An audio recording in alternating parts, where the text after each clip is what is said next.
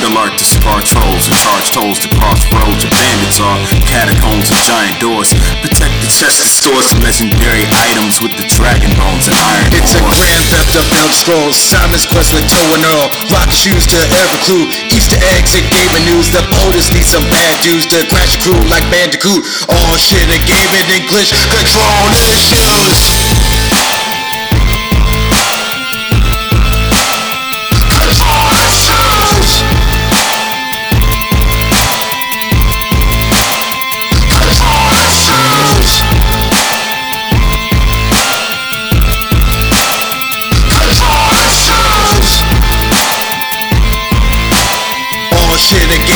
gaming English. Control issues. Well, yes, yes, y'all. Yes, y'all. Yes, y'all. Well, this is Control Issues. I am the AMC. And this is A Dub. You can find us at control-issues.com. That dash is a hyphen, let it be known. You can also go to your podcast provider, look for Control Issues, find Control Issues, subscribe to Control Issues, download Control Issues, rate Control Issues, review Control Issues. You can also go to twitch.tv slash Control Issues Pod. We put up gameplay videos every so often for your viewing pleasure. And you can head on down to the local Twitter. My control issues is the handle. Get at us. Yes, yes, a dub. Yes, yes, y'all. We are back. Yes. We are healthy. Yes, yes. I got all the toilet paper. For now. I ain't shitting nowhere but my house. Oh, oh, yes. I ain't sitting on no toilet seats. trying to sneak trying to sneak it in any way they can. Yeah. It's a sneaky little mm-hmm. disease. Mm-hmm. A dub. But with that said, what have you been playing? Well, I called an audible.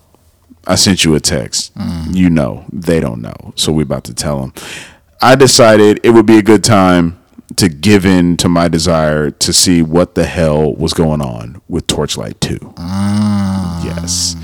Went on the PSN store, the PlayStation store, bought it, and got into it. Rated I- it, reviewed it. ready to review it, subscribe to it. but yeah, uh, I got it. I started my character. To be clear and upfront, in the back of my mind was this just thought of things like peop I've seen people talking about Torchlight 2. I've he- I've heard good things. Well, one of the things that some people were saying was that oh, it's, it's better than Diablo 3. It was like, okay, we'll see about that. and yeah, I got into it, and it, from my personal perspective, I must say, not better than Diablo 3. Now, with that out of the way, I was able to play the game, enjoy it for its merits. I think I've I'm in the second area now. I've gone from the the first area, completed the first couple of main quests, beat the first couple of bosses. I think the game shines more when you're fighting against elite enemies and boss types because with their different kinds of powers or different kind of reach, you can really embrace the movement and the cadence of battle more than if you're just fighting against normal enemies, excuse me. but yeah, um The I, game is boring you just talking about it. but yeah, uh, I, I started. I made a wizard character, and one thing about Torchlight 2 that kind of grinds my gears, I guess, is the proper phrase for that. Is it, it's a little bit of an unguided missile. So I'm playing the game. I, I've played these type of games before. I understand it. I know the mechanics. I know what I'm able to do. However, Torchlight doesn't really help in you know, giving me the information necessary to make the most out of my run. So, for instance, with the wizard character, you have three schools of magic. You have the fire school, you have the ice school, and you have the lightning school. And within each of those tabs is a list of spells. Each of those spells and abilities has like 15 ranks, and a lot of the abilities have tiers. So what happens is that as you're ranking up the spells and abilities, not only do they get more powerful, but when you hit a tier, which is like every five, so they have 15 ranks. There are three tiers for a lot of the the abilities. When you hit a tier, you get a new like condition for that particular ability. So I have something called the the flames the flame hammer or let's just call it that. And you swing a big ass flame hammer in an arc. It hits all the enemies within its range. It stuns them. It has a high chance of causing stun damage. And then the tier 1 ability for that once you rank it up 5 times is that it has a 25% chance to break armor so in the game, there are some enemies who have armor or they have shields, and it's absorbing damage until you break their armor or their shields, and then that's when they start taking the real damage. So it's a it's a useful ability, and I'm starting to see the utility of different spells as I'm ranking it up. But that's something that I didn't learn until like 30 levels into the game, and I don't think that's the way you're supposed to do that. yeah, but overall, I, I like the art style. I like the style of game. It's a very good example of the style of game that it's trying that it is. Um, I just wish that it held my hand a little more, at least in letting me know about the various systems and what they do. Like I didn't know how gems worked in the game. So most gear that you're going to get is going to have gem sockets on it and you're picking up gems as you're playing the game.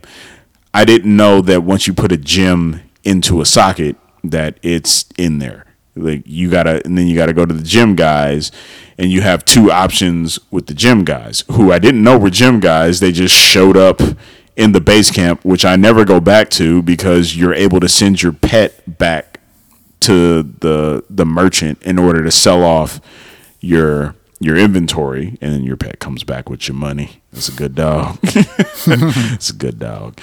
But they don't tell you that. I get back to town. It's like, oh, there are gym guys here now. Weird. So, and then with the gyms, it's like you have the choice. You can either destroy all of the gyms within a piece of equipment so that you can add new gyms, or you can destroy the piece of equipment to get all the gems back. Mm. I like that little that little risk involved there. It, it makes it a little spicy. I overall I am enjoying the game. Like it's I was telling AMC during the pre-show when we were watching My Hero Academia is that it's I don't I don't like it, but I enjoy playing. and it's like I don't I don't have any kind of ill will or bad thoughts toward the game. I am enjoying the experience. I don't care about the characters or the story. I just want to smash shit and get loot. You sound yeah. like the person who was complaining about Division. Yeah. I don't care. The story's weak. yeah, but like I'm not holding these things against the game because the gameplay loop is fun. I enjoy the loot.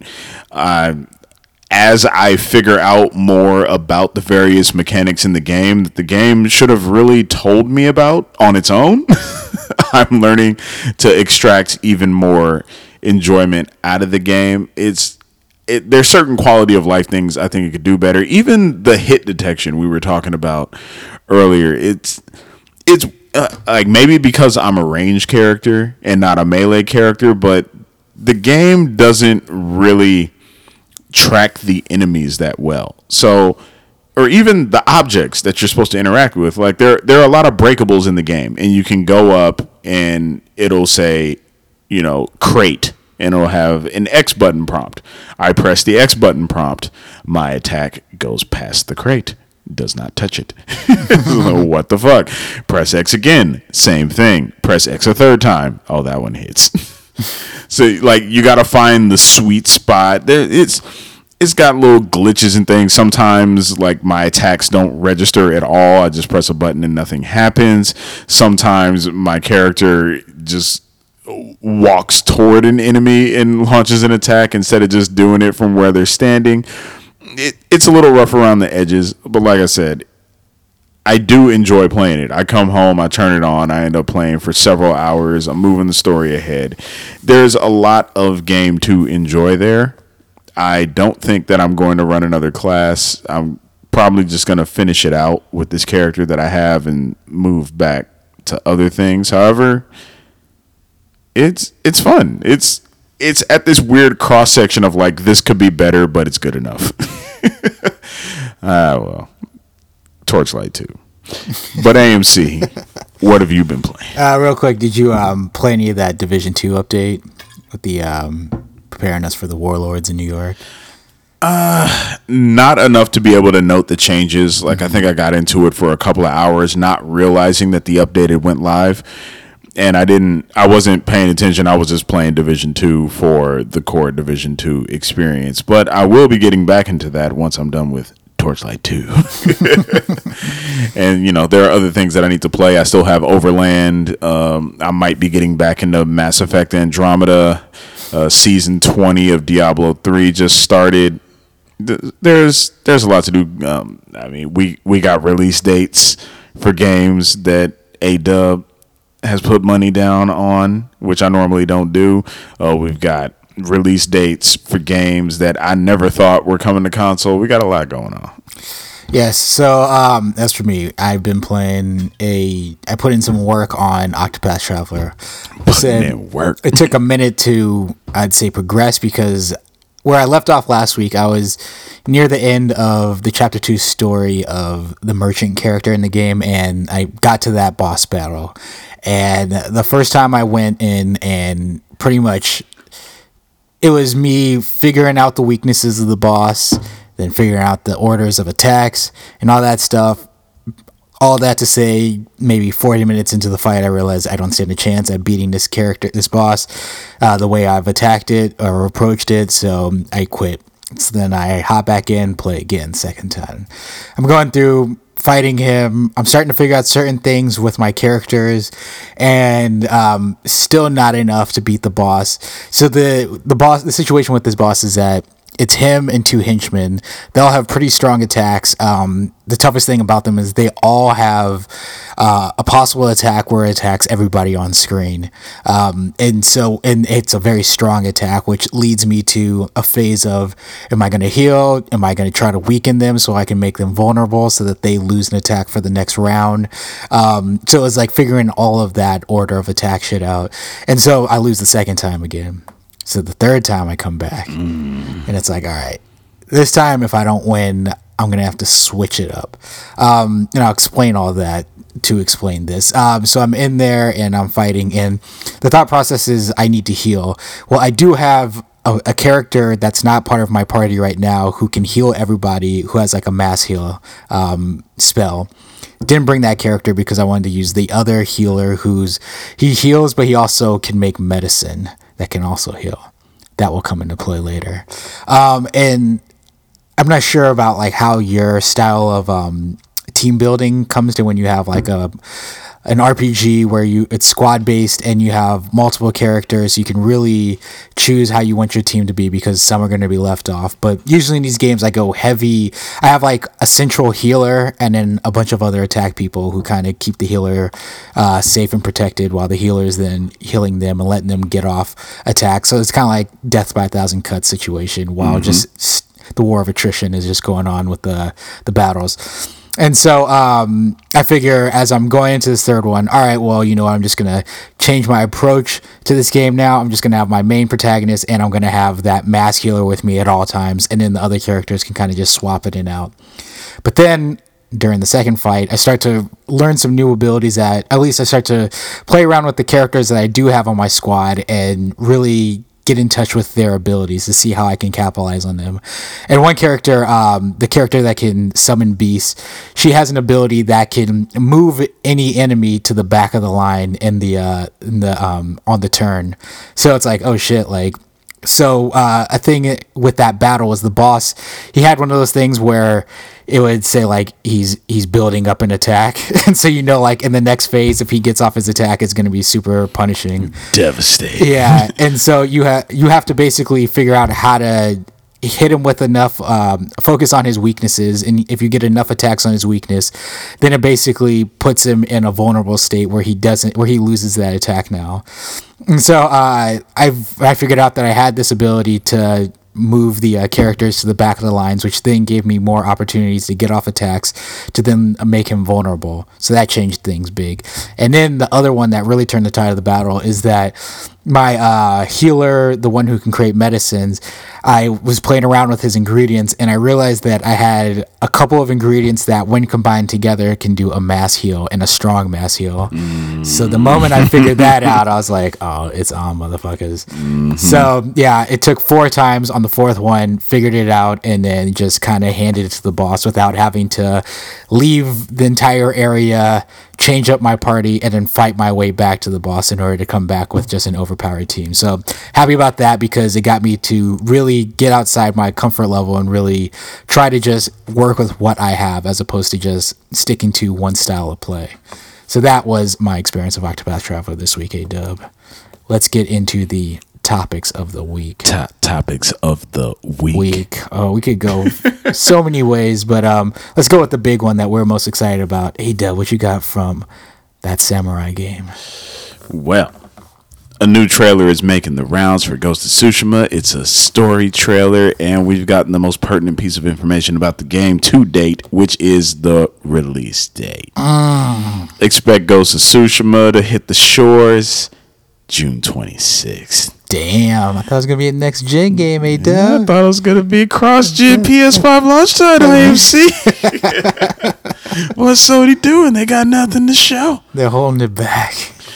The most interesting thing about that with games such as The Last of Us, Ghost of Tsushima, Dreams, all that hitting before the launch window of the next console is that if they're letting these things get out the door without using them to market with their console, they must have something in store for that ass. Mm.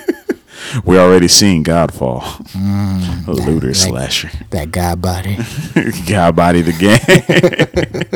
you go to the gym every day. yeah, um, it's pretty crazy too because with that um with the so with the delay of the last of us 2 um there was a lot of speculation like oh this means like ghost tsushima is not going to come out for a long time. Mm. next thing you know it's like if, if one first party studio can't do it none of them can. Yeah like they're just going to eat each other's sales there's no way they put out these two games so close together. Games are coming out within a month of each other. Yeah um, That's huge. What May and June just stacked. Yeah. I completely forgot that The Last of Us Two was coming out May. May 29th. Ghost of Tsushima May uh, June 26th. So, um, like uh, literally a month apart. Um, Damn, am I gonna be uh, trying to hunt down Dina and then killing Mongolians within a month of each other? That's a lot to process. You saw the. We watched the trailer earlier. What did you think about what you saw? Are you invested in the story and the characters at all? Yeah, if anything, I felt like I'm more into it because at this point, um, didn't really know much about the the main protagonist, and it was nice to see that emotion coming from him like just that it all could have been just summed down to like one part where he's that he's um getting like that moment where he's like you're losing your way and they're trying to like shake him and, and slap the sense into him. Yeah. And then he's like nah, I'm getting my revenge. They're gonna nah, pay. No, nah, you lost your way. yeah.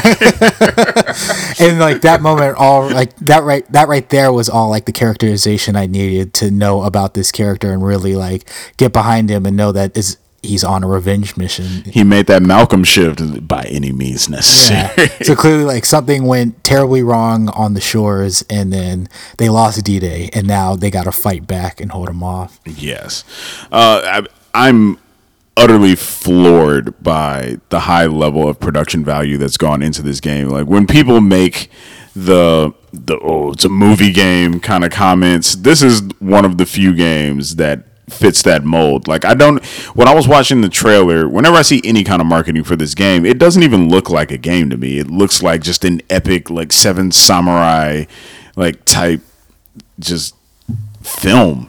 Like it they went over above and beyond with what they're doing with the visual effects, the motion capture, even the performances of the characters. It's just so powerful and impactful. The camera angles, I mean, just so many iconic scenes. Like when I one of the remarks I had after watching the trailer was how moody the weather system is. Like I've never seen a weather system in a game throwing so many different elements at you simultaneously. There's there's heavy winds, there's light drizzle and rainfall, there's leaves fluttering about in in the wind. So you're just seeing them take these like abstract beautiful paths.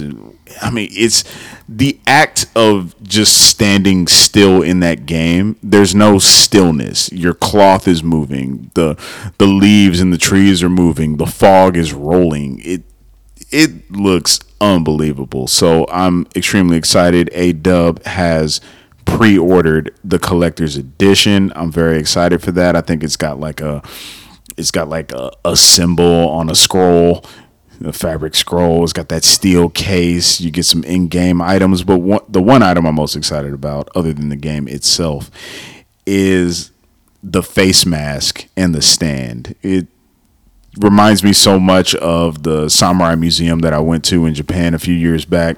And I actually I have a picture of a face mask from that museum and that face mask just reminds me of that. So it's some fond memories of a beautiful country. I wish I could go back to soon.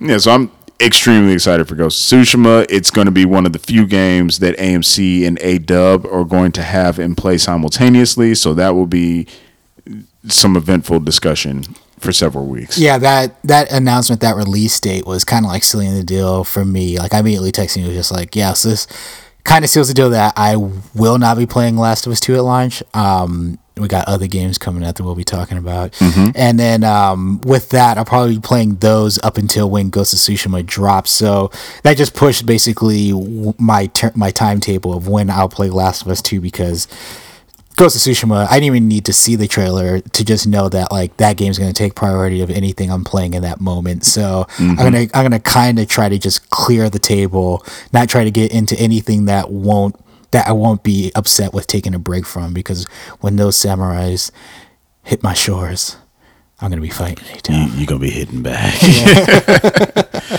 yeah. Well, what was I gonna uh, like?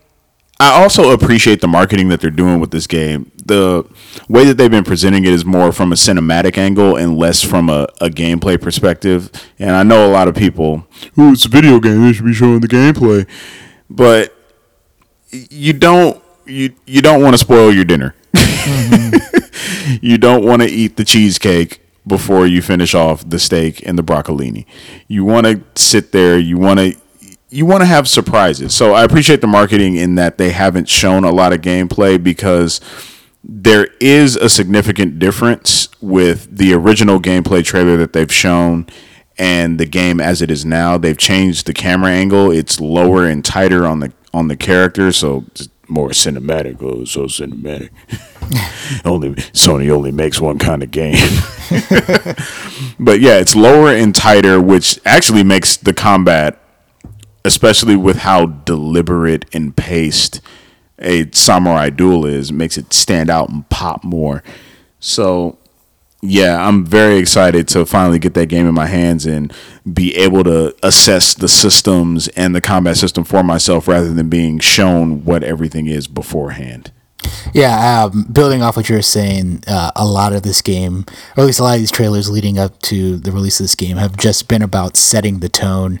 And if anything, that's kind of the mindset that like I'm, I'm glad that they're creating a mindset to approach their game with so that when you go in and you start getting the gameplay and all that stuff and you really start getting down to the technicality of um, playing through the game you'll already be in that frame of mind of how the game should be played and how you should approach situations because you're just this badass samurai who's also stealthily taking down these uh, these Mongol hordes.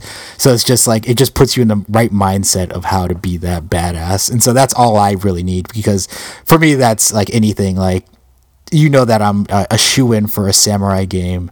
And so now it's like they got the tone right and when I sit down and play it, hopefully they'll have the gameplay right, but I'm I'm already there. They got my money. I, I just want that first duel with the slow steps to the side, holding up the sword, sizing up the enemy, and that first like ching ching. oh, that first exchange! Just to see the, I just want to see the blocking animations. I want, I want to feel like the weight and the swiftness of the attacks. Oh, I was just thinking about it. It's like thinking about firing the first bullet in a new Fallout or a new GTA.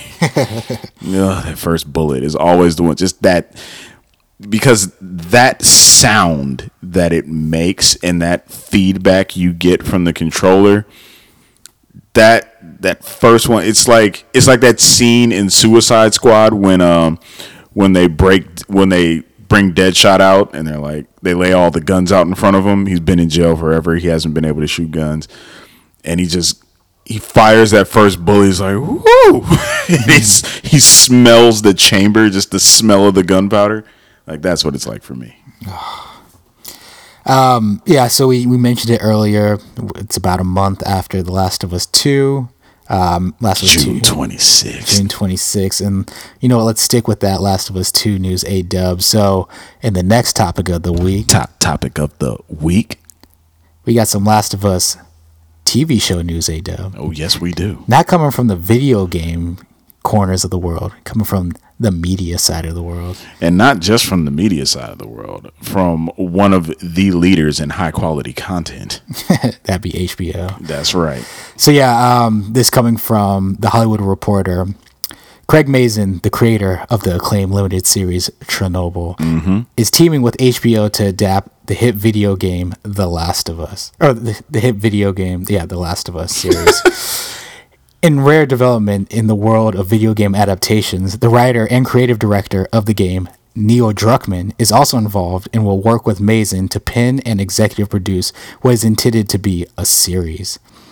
Carolyn Strauss will also executive produce, along with Evan Wells, the president of Naughty Dog, the Santa Monica based developer of the game. The project is a, co- is a co production between Sony Pictures Television and in association with PlayStation Productions. It will be the first television series from PlayStation Productions. The HBO series will cover the events of the original game, which was written by Druckmann, with the possibility of additional content, DLC, mm. based on the forthcoming game sequel, The Last of Us Part 2. That TVLC. Yeah. so what you think, A Dub? The Last of Us series. We've we've had a lot of discussion about an Uncharted movie, and now we have discussion about The Last of Us series.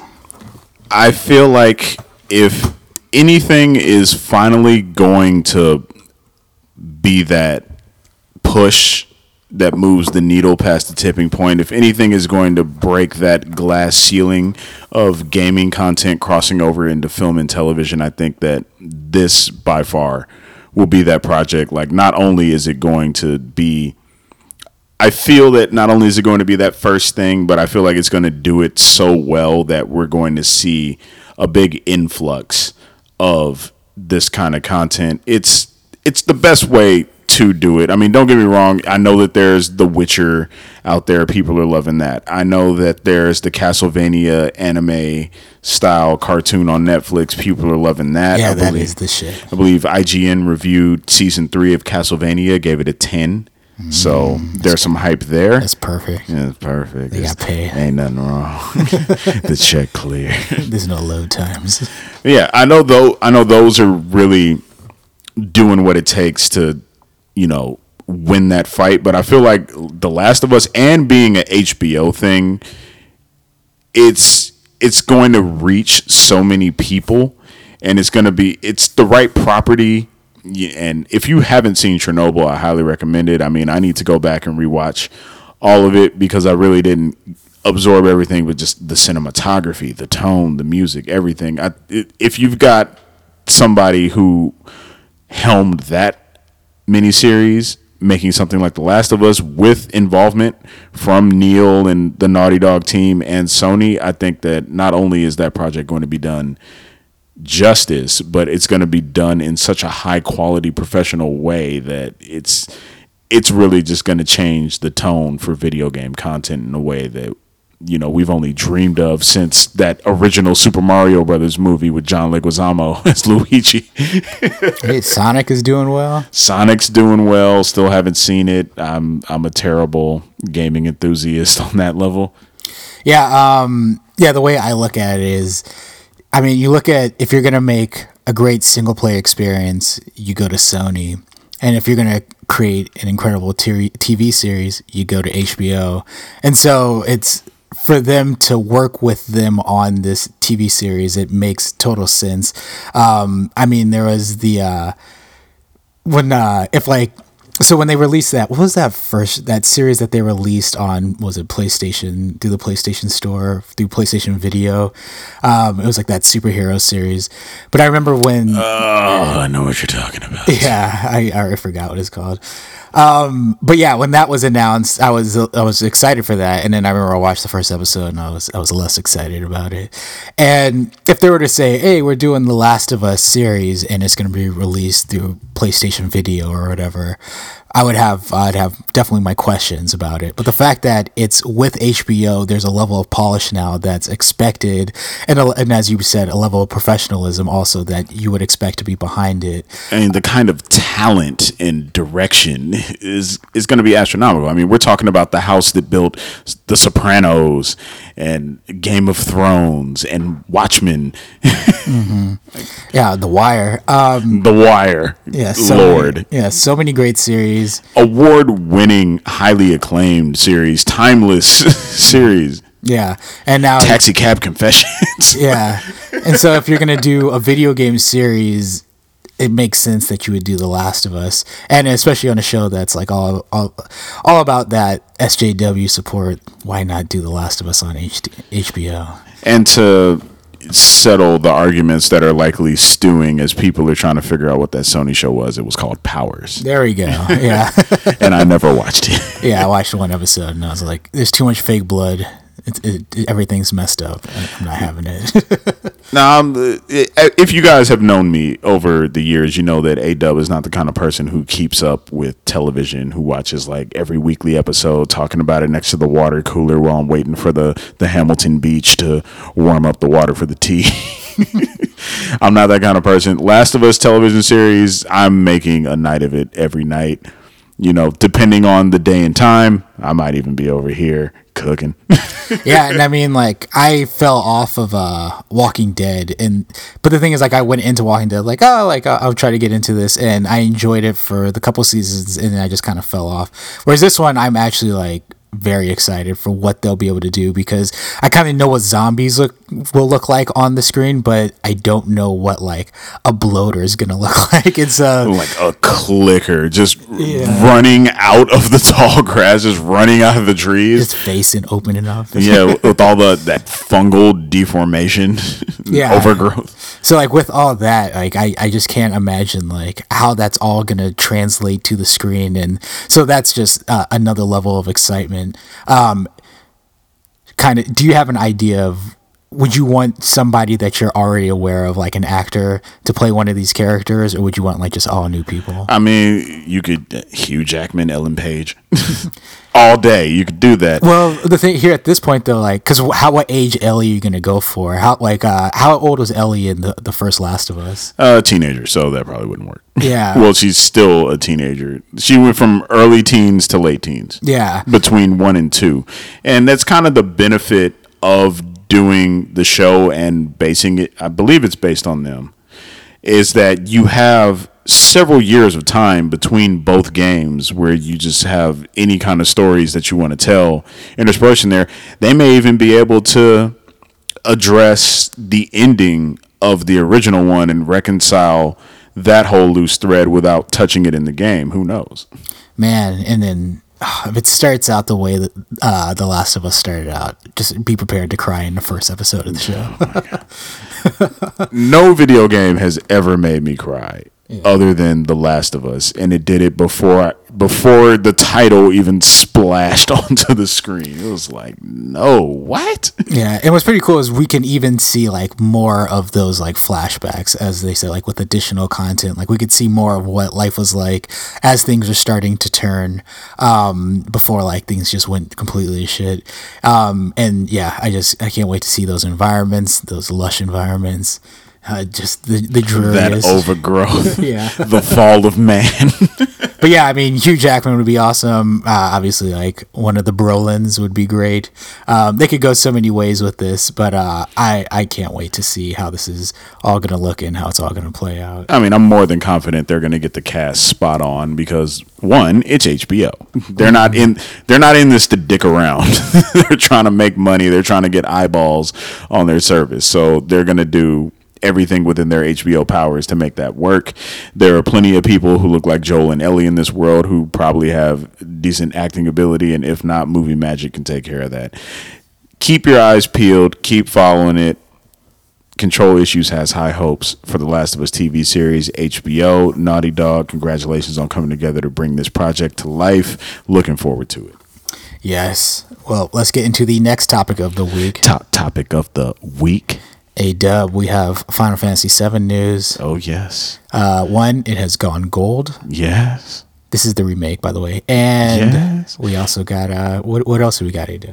Well, surprisingly, we got a demo.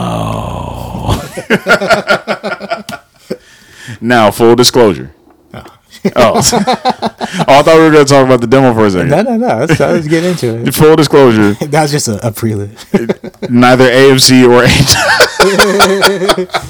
neither AMC or ADub has played the demo but we will defend the shit out of it.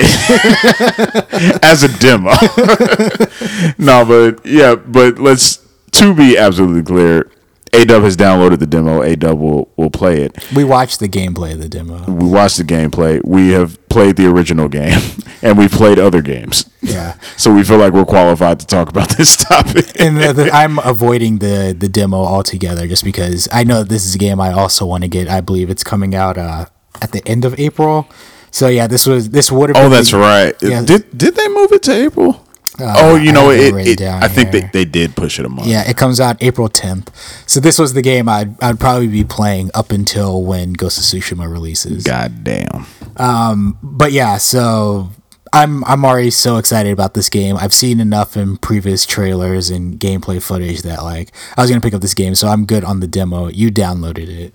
I downloaded it because I still have no solid plans of getting this game. I'm while I'm not holding it against them, I'm not particularly a fan of this being released in parts. I mean, I know that's no different than you know telling people, "Hey, we're going to make an epic trilogy. Here's the first game." But at the same token, I'd kind of like to get the whole thing as a single package. So we'll see how long my willpower can hold. But what did you think of the gameplay footage that we watched? It looks phenomenal, especially with the boss battle taking place in stages, and you see like the battle wear on the boss. You see the environment itself change, the lighting change. You see the tactics change. You you see the need of you know jumping back and forth between the characters to take advantage of their individual fighting styles. It's it looks like they did everything in their power to bring the classic Final Fantasy experience into the future and make it into an action game. It also shares some similarities. Time slows down when you're choosing your abilities. You can choose your limit breaks. You can miss with your limit breaks, so you need to be careful about that. It is an action game. If you just pick your limit break and an enemy's not in front of you, you will not land that. What about that classic mode? What do you think about that? What you what from what you've read about it? Classic mode is exactly what I told people to be wary of, which is that it's not going to suddenly turn it back into the original Final Fantasy VII. It's still going to be an action game, except you're in less control and all you're doing is making choices. The game is the one automating all the moment to moment action. And further, come to find out that when you put it in classic mode, it knocks the difficulty down to easy mode. This is baby's first RPG. Should I get Final Fantasy VII or Animal Crossing? Should I get Doom Eternal or Animal Crossing? Should I get Final Fantasy Remake or Pokemon Go? Should I get Pokemon Go or Ghost of Tsushima? Troll of the week, troll of the week, troll of the week, troll of the week, troll of the week, troll of the week, troll of the week, troll of the week, troll of the week, troll of the week, troll of the week, troll of the week, troll of the week, troll of the week, troll of the week, troll of the week, troll of the week. Oh, why did they change it? Uh, I don't like this. Weeb shovelware. Like anything about anything. I hate everything, even myself. It's weeb trash. A weeb of the week, weeb of the week. so as you can probably tell, people are coming sideways at the Final Fantasy VII remake demo. That, that D. Yeah, man, it's. I, I knew it was going to happen like clockwork. Uh, generally, the reception for the demo has been overwhelmingly positive. However, if you go to certain corners of the internet, you would have seen just front pages flooded with hate threads about about this game. Uh, one dude made a thread entitled "Did the Final Fantasy VII remake demo kill your hype for the game?" Kill your hype. he expounds upon this question by saying, In my opinion, releasing the demo was a mistake. If I were to guess, I say it drove away potential buyers more than anything. Even as someone who's buying the game day one, my hype was definitely lowered. So all those people who complained, like, what happened to all the demos that P- the PlayStation 3 generation had? Yeah. Now they're saying it's killing hype. Uh, Why would you give us the game before launch? It was a mistake. Should have just took my pre-order dollars. People want demos just so that they can have something tangible to shit on. Like EA put out the demo for Mass Effect Andromeda, got skewered for it. Final Fantasy demo comes out, motherfuckers trying to spin it bad. And then they complain when it's like they're only letting the influencers demo it. It's a controlled group. it's controlled the Wii group. Uh, and then someone responds to this thread, says, kind of. The combat was just awful, and the whole time I could only think about how amazing this game would have been with the ATB system. Also, I kind of wish we got the old camera system back rather than third person view, even though the game was in third person. I just want I want to see their profiles every time I play the game. Honestly, I just wanted them to make the game pretty and keep everything the same. I'm even fine with the added content, but gameplay wise, I wanted Final Fantasy VII with a new coat of paint. Mm. Well, it was well known that you were not getting that. so why are you even in this discussion to begin with? We knew it was going to be an action RPG. We knew it was not going to be a one to one remake of the original game uh, like there are no curveballs here. This is all straight down the pipe heaters, like 90 mile an hour fastballs. You see it coming, you take your swing, or you get out the batter's box. I don't know what's going on. Next troll says, "Yeah, it's a game for casuals who don't appreciate the classic. Casual the casuals are back, ruining things." that don't appreciate the classic. Next troll says, "Went from no interest to no interest." Damn. Next troll says, well, this is a, a brief excerpt of another thread where a guy asks a question. Why is no one criticizing Final Fantasy VII Remake's classic mode? He goes on, uh, someone responds and says, garbage mode for a garbage battle system. Should have been ATB just like the original. Damn. That shovelware. And then next troll goes on to say, went from low interest, might buy on a sale, to I wouldn't play if it was given out for free. Damn. That hot garbage. But it was given out for free. And you played it. Hot garbage. Last troll says, I already had low hype. If anything, it only solidified how crap the game is going to be. A stagger gauge? Really? Yeah, really. You you beat something up, it's gonna stagger, and then you beat it up some more with imp- with increased damage. It's called strategy. It's called tactics. Octopath Traveler has a stagger gauge, and it's amazing. Yeah, yeah. There's a stagger. There's stagger in Street Fighter Two, like the original stagger when you were just whooping somebody's ass so bad. Eventually, they get the birds. Uh-huh. Start counting birds. then you get that free throw. and they start shaking in the corner. get that free Shoryuken. that fierce Shoryuken. I used to love it in that game when you could punch people and they just start puking blood. multiple times in one fight, losing all your lunches that you ever ate. Yeah, man. I, I don't know what to say to people. You, you got the demo. You can form your opinion of whether you're going to buy it or not. But it seems like folks are just more seizing on the opportunity to try to spin it negative than actually offering any real criticisms. Like you knew what you were getting. You knew what this was going to be. You've seen video, you've seen press coverage. It's not like this game is sneaking up out of nowhere. You know what it is. So if you're still downloading demos and playing it and you still don't like it, you still think that oh, it should have just been the original one dude, uh, what are you adding to the conversation? Like, what are you forwarding? What are you raising to the light of revealing truth? We know what it is. It's not for you. Get the fuck out of here. and this has been an A Dub Minute. Troll of the week, troll of the week, troll of the week, troll of the week, troll of the week, troll of the week, troll of the week, troll of the week, troll of the week. Oh, why did they? Why did they change it? They should have remastered it. They shouldn't have remade it. Uh, They said it was the full game. they said it was everything I wanted. I thought the demo was the full game. They lied to me. And just a brief aside, is it's not on our schedule, but I wanted to talk about it. Uh, I mentioned earlier when we were making fun of people with the comparison games, like, oh, should I get Pokemon Go or Ghost of Tsushima? As uh, what should I get Doom Eternal or Animal Crossing? And that's actually an interesting crossover because those games are rele- I believe they're releasing on the same day.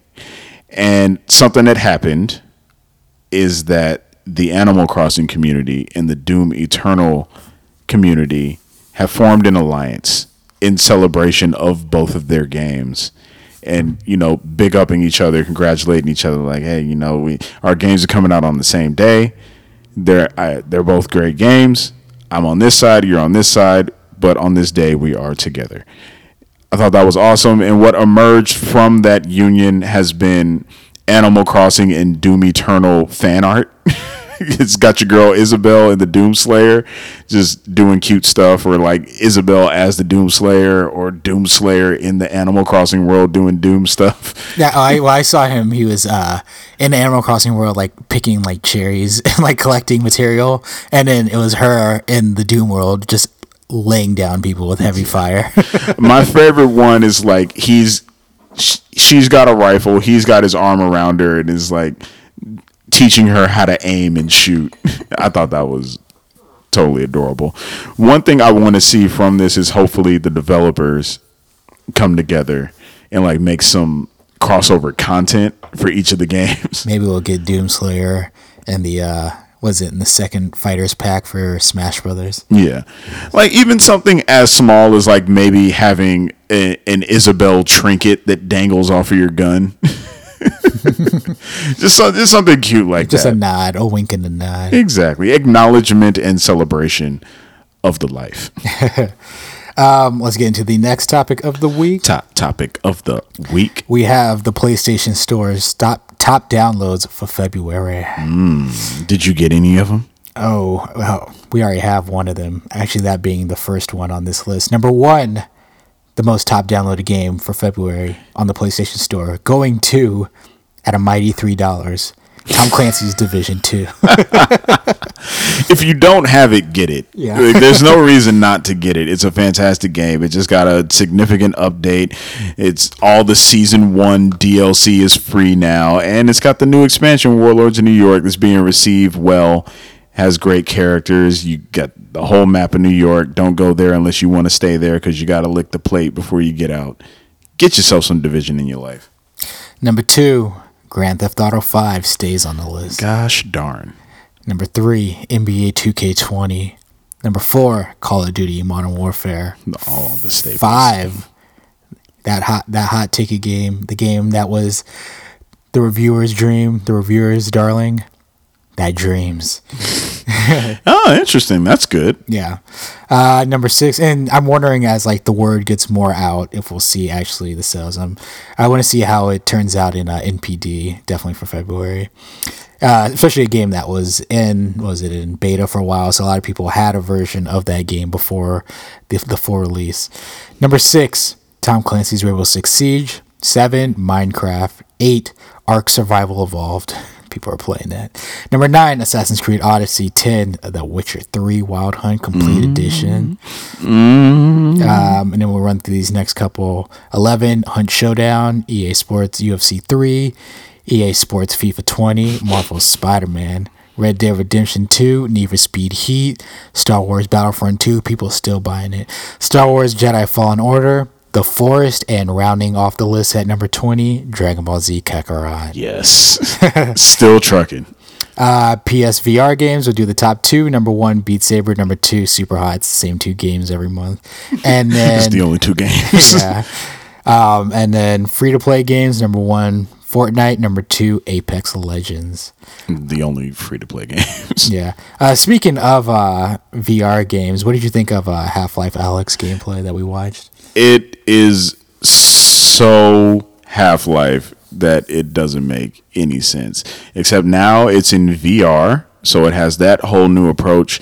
It looks tight it looks very tight. It looks very intuitive. It gives me vibes of like Metro Exodus insofar as how they're presenting information to you with like your health and your bullets and everything being like not a HUD, but actual elements on your character. Like you look at your watch to see how you're doing. You look at your gun to see how you're doing there.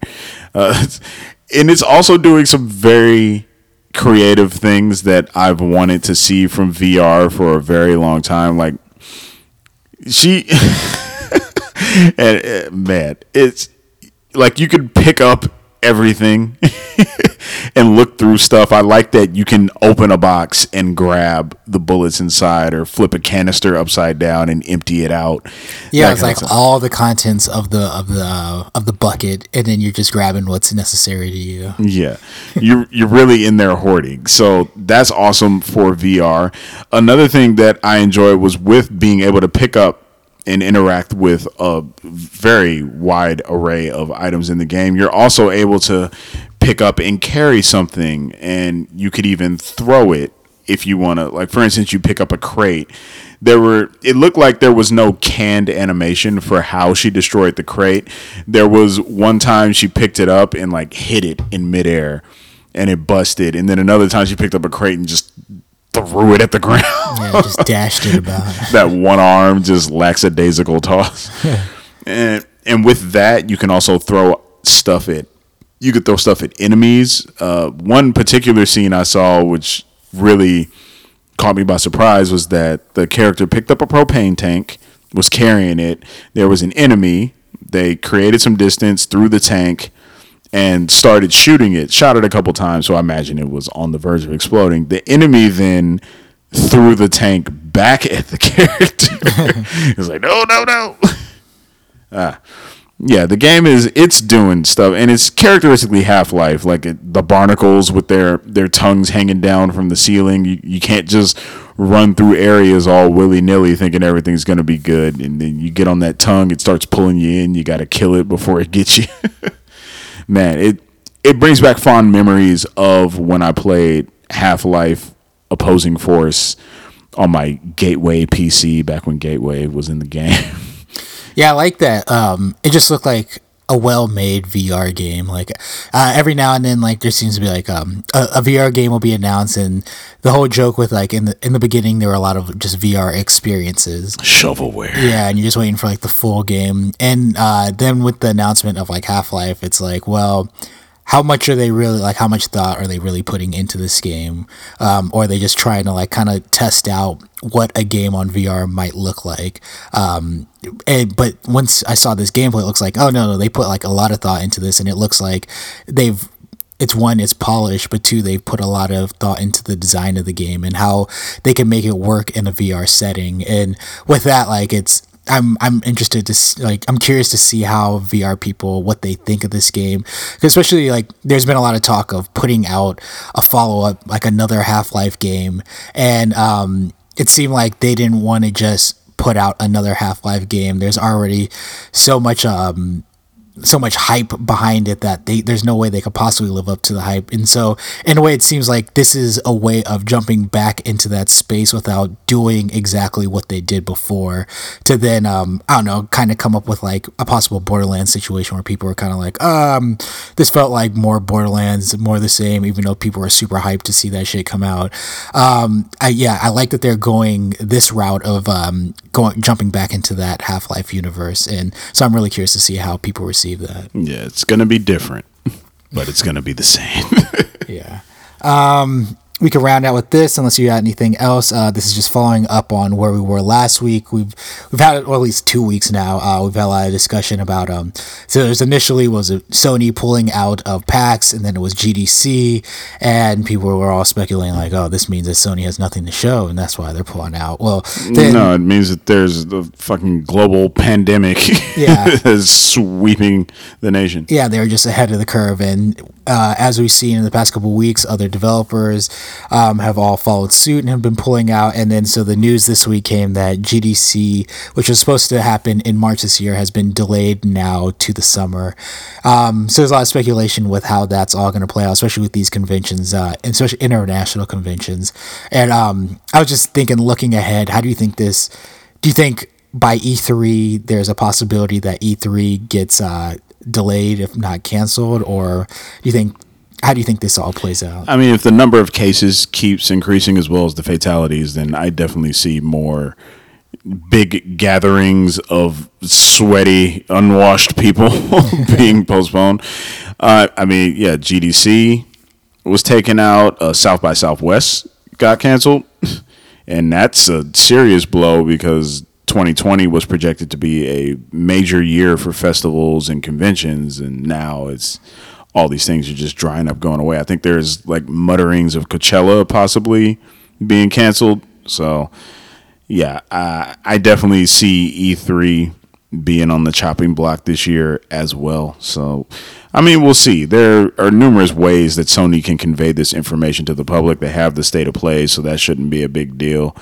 I mean, hopefully as time goes on, this thing gets under control. Maybe, you know, we get some vaccines going. I don't know, man. It's with for me, with it's the, more of oh, just yeah. uh, over the counter. Like, like if we can just, so we have our stuff for like flu medicine, cold medicine to like alleviate the symptoms. I think that's what uh, we're waiting for right now but but toilet paper will alleviate my symptoms. Yeah, my, my ass. my, my, ramen noodles. My ass symptoms. These motherfuckers are preparing for uh, the T virus to, to break out of the lab. It's like, dude, it's it's it's serious. We need to think about this and do what's necessary to limit its ability to spread to more people. But at the same token, get a fucking grip. Yeah, it's not a. People are treating it like it's a death sentence for the entire population. Yeah, when it's very like it's very segmented and who's really in the danger zone. Yeah, and it, so we're trying to make sure it doesn't hit that danger zone. Uh, in in the scope of the bell curve of the people that are going to be most severely affected by this thing, it's only getting like the rope and the part of the bell that you hang from the ceiling. like it's not even attacking the bell. The helmet and the balls, but none of the shaft. Helmet scuffer.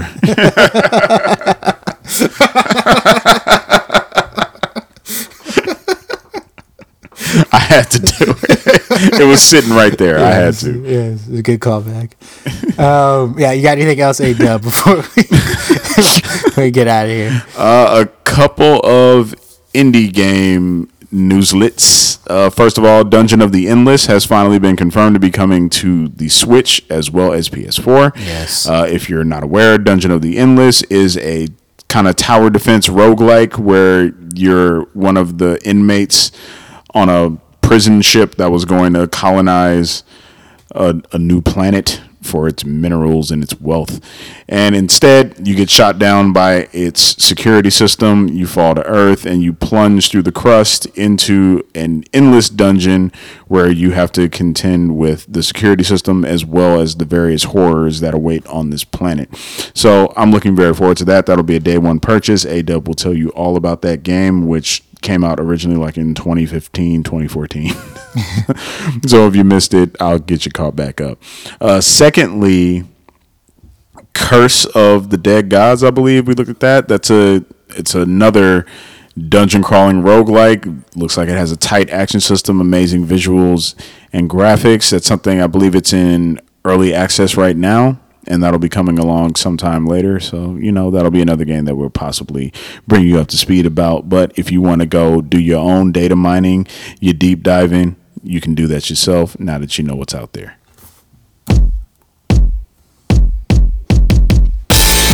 This is Control Issues. I am the aliens. And this is A. We are Control Issues. Thanks for playing. Sucker.